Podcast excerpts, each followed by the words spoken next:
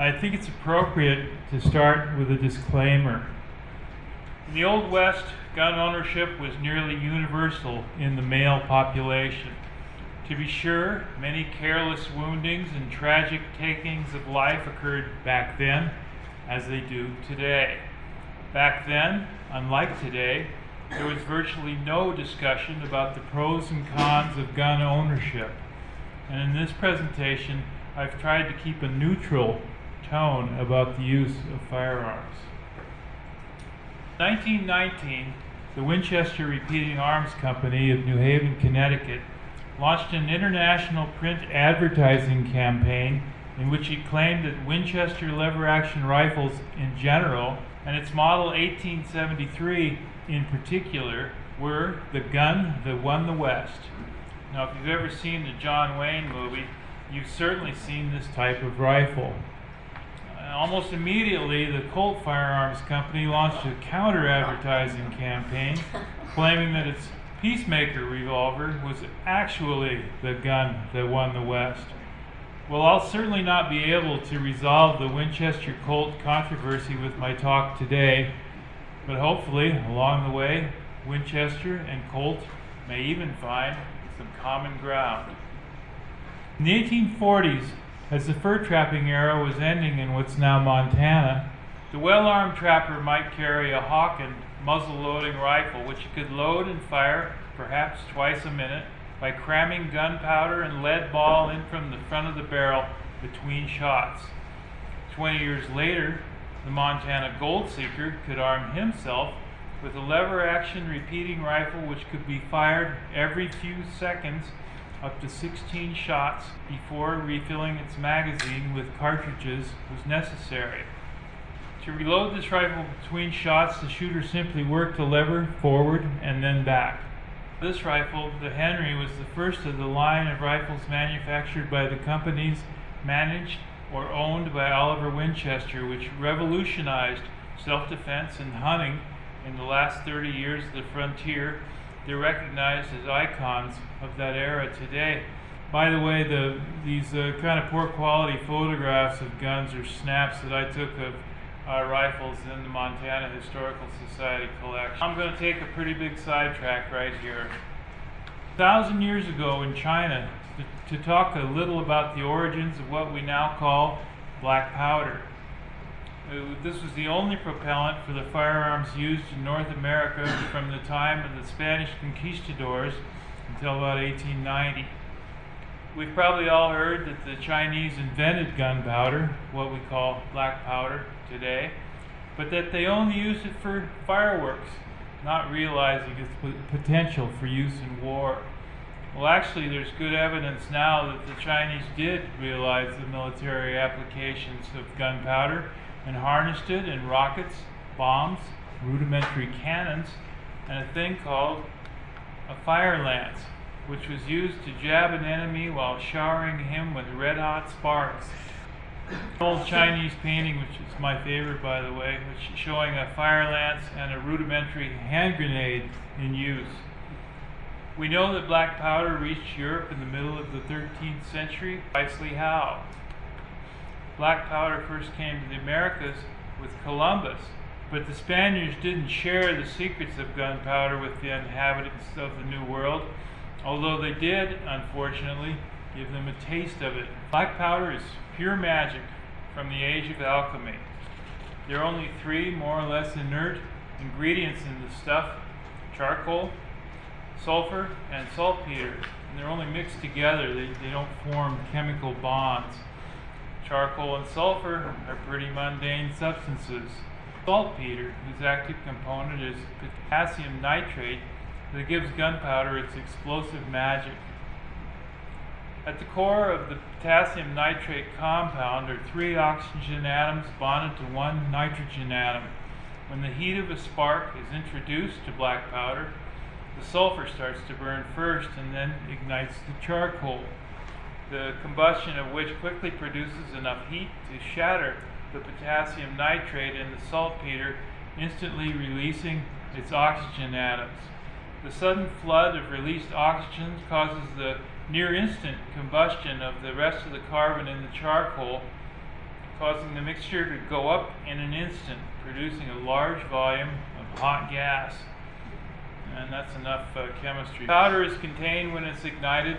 The pressure of the hot gas can explode a bomb, propel a rocket, or drive a bullet from the barrel of a gun. Now, the most problematic ingredient of black powder, to obtain is saltpeter, deposit on the surface of the ground. In the rest of Europe and in the Americas, saltpeter was scraped from the sides of bat dropping filled caves and the walls of stables. And later on in America, saltpeter plantations were a recipe from 1561. They called for mixing human feces with urine of those persons which drink either wine or strong beer, along with the dung of horses fed on oats and lime obtained from old mortar or plaster. The pile was to be covered and turned regularly for a year after like snow. Now, this sounds quite a bit like uh, one of the jobs I had back there in Missoula.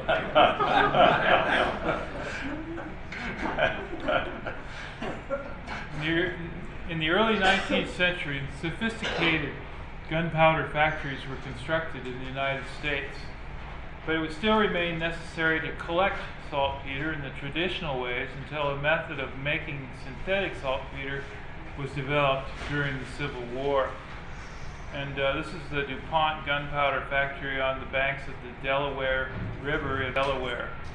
Black powder remained the only propellant for use in firearms until the introduction of the more powerful smokeless powder at the end of the 19th century.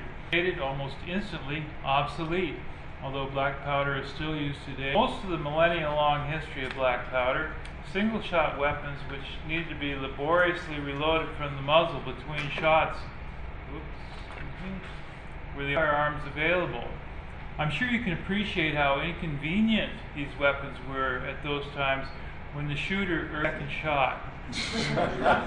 this is Captain Meriwether Lewis in one of those awkward moments.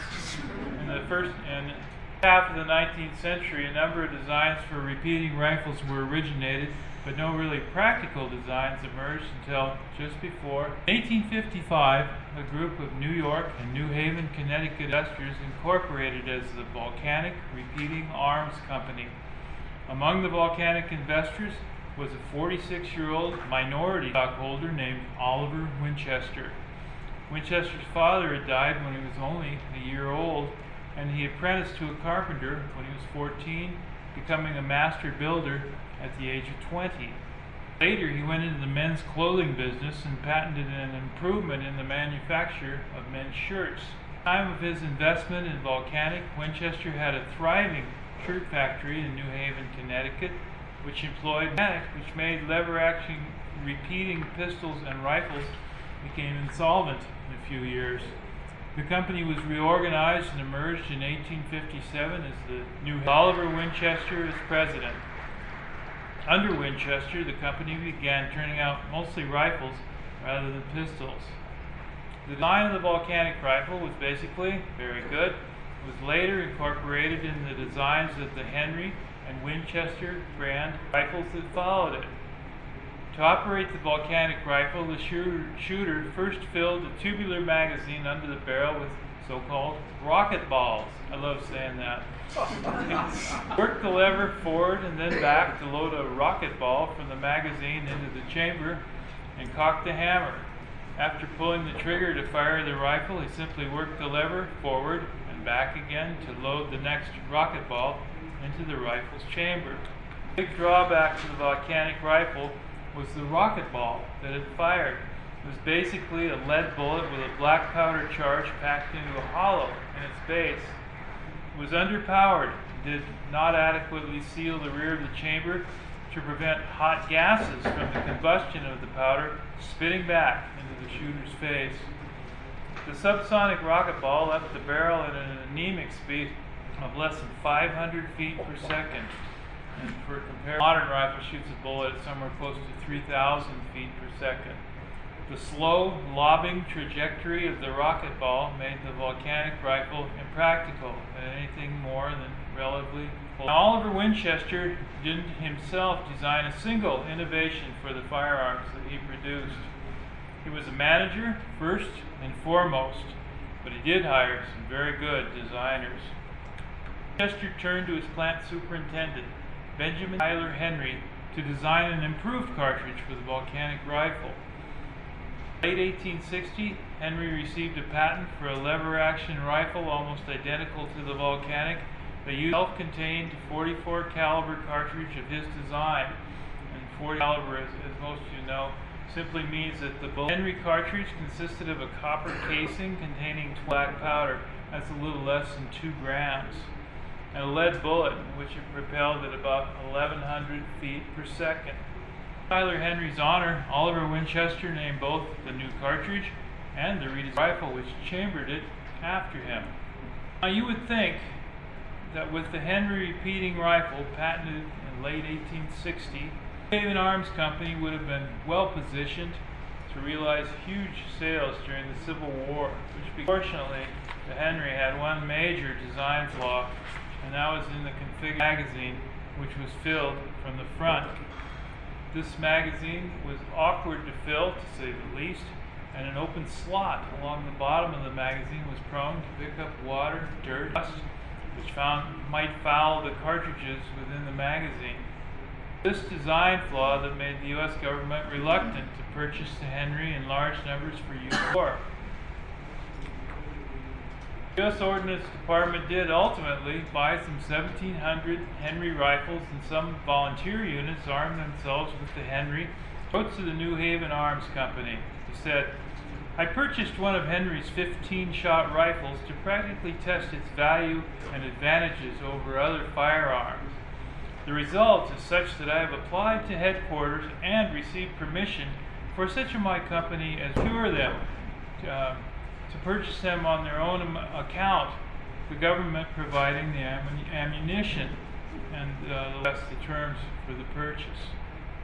Army Ordnance Department favored the seven-shot Spencer rifle and carbine, which were deemed more reliable under field conditions. Ordnance eventually purchased some 130,000 Spencers, but ironically, the Spencer Rifle Company would be out of business by 1868. Its patents purchased by Oliver Winchester, so it could never come back. Despite its defects, the Henry rifle quickly gained popularity in the West where its ability to be fired 16 times before refilling the magazine was much appreciated.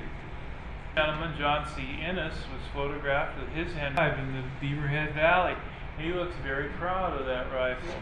Much later account of the use of Henry rifles for defense of a wagon train on the Bozeman Trail in 1866. Ordway reminisced, I do not suppose at this late date that there are now living many who remember anything about long ago discarded firearm, nor that it was the legitimate parent of all the magazine guns in use now. Short range and could do but little damage beyond two yards, but it was as nearly mechanically perfect as any machine gun could be. Hands of men of that day, 16 shots could be fired with astonishing rapidity. And an advertising flyer from a Midwest Henry agent claimed that a resolute man armed with one of these rifles, particularly on horseback, cannot be captured. By the New Havens Arms Company was reorganized Winchester Repeating Arms Company, with Oliver Winchester and his family owning more than half the stock. The new company began seeking a solution rifles' uh, impractical magazine desire. Uh, the answer came in early 1866 with uh, what they called the King's Patent for a design which allowed cartridges to be inserted into the right side of the receiver so that it was no longer necessary to load cartridges from the front of the magazine. Now applied to the Henry Rifles receiver and receiver of the Winchester model 1866 loading gate for inserting cartridges. And this design allowed for a closed magazine with no slot along the bottom. Over the next 25 years, Winchester produced Model 1860 muskets. Three quarters of them were the popularity was no doubt due to their ease of use on horseback. This is Gabriel Dumont, uh, the military, leader, the military leader of the failed Métis rebellion in Canada. He was photographed with his Winchester Model 66 carbine at Fort Assiniboine near Havre in 1885. Model 66 Winchester used the same 44 caliber Henry cartridge the Henry rifle did. Like the Henry, the Model 66 found quick popularity. who crossed the plains in 1868 remember very fond of a carbine combining the Henry and King weapons. It weighed but seven and one half pounds and could be fired rapidly 12 times without replenishing the magazine. Hung by a strap to the shoulder, this weapon can be dropped across the saddle in front and held there very firmly. Body. So light is this weapon that I have often held it out by one hand like a pistol and fired. The Henry rifle and the Winchester Model 66 were also very popular with American Indians. 1983, a range fire swept over the area of Little Bighorn battlefield where Lieutenant Colonel George Custer's command had been annihilated by the Sioux and Cheyenne in June. Taking advantage of the opportunity provided by the fire burning off sagebrush and grass, A two-year archaeological survey of the area was begun. They recovered 122 fired and unfired 44 Henry cartridges by the Winchester Model 1866. Assumed that these cartridges had come from Indian combatants because the Indians were known to have been armed with weapons that used this type of ammunition. Logically, and in positions. Recovered Henry cartridge cases are along the top row and recovered 44 caliber bullets. Also recovered 126 fired and unfired cartridge. Slide shows recovered Springfield cartridge cases and bullets. Summarized for comparison, the archaeological survey recovered 126 fired and unfired cavalry cartridges from the area around Custer's. Perhaps the most striking discovery of the 1984 Indian position on a ridge 100 yards southeast of the left end of the final position of Custer's command. Cartridge case evidence collected at the Indian position, the analysts concluded that as many as 20 different cartridge cases on the ground that the analysts took on the place, Henryville. Now, of course, in over 100 years of legal and extra legal surface collecting at Little Bighorn, of course, not hundreds of, our, of battlefields, but clearly from the archaeological evidence, Henry and Winchester repeaters. Three years before Little Bighorn, Winchester had introduced its Model 1870 mechanism as a Henry, and the Model 66 incorporated several improvements on the previous model. Model that because of its popularity back then and because the Winchester advertising campaign is often called the gun that won the West. One improvement allowed the owner to easily disassemble the action for large screw.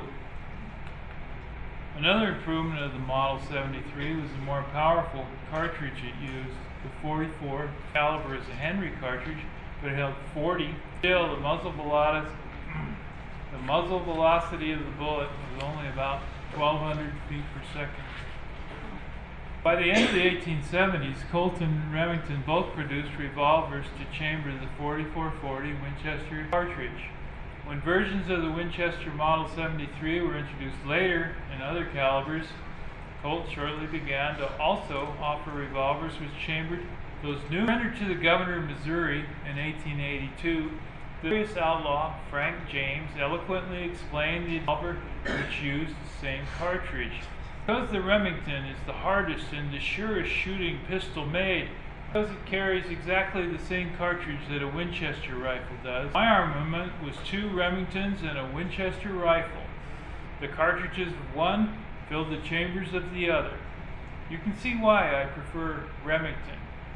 There is no confusion of ammunition here.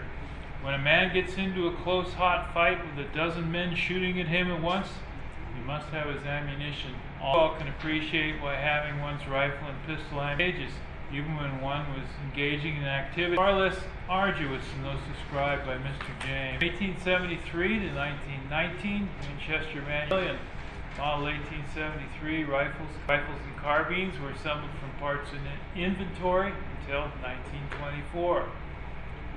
Now, a significant shortcut, Nimrods of the Old West used it for everything from grouse to buffalo. with some success, but its power was decidedly lacking.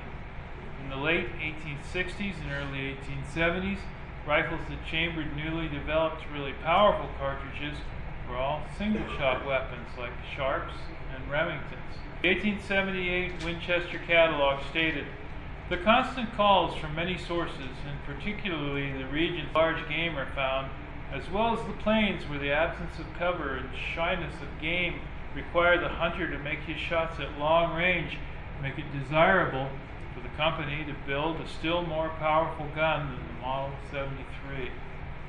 New Winchester rifle, the Model 1876, larger scale, almost exact copy of the Model 1873. Built bigger to allow use of longer cartridges. Pioneer buffalo hunter and uh, trapper Nathaniel Hayden, who was photographed in Forsyth with his Model 76 Model 76 rifles, were chambered for the 45 75 cartridge. That's 75 grains of black cartridge used by the Model 73.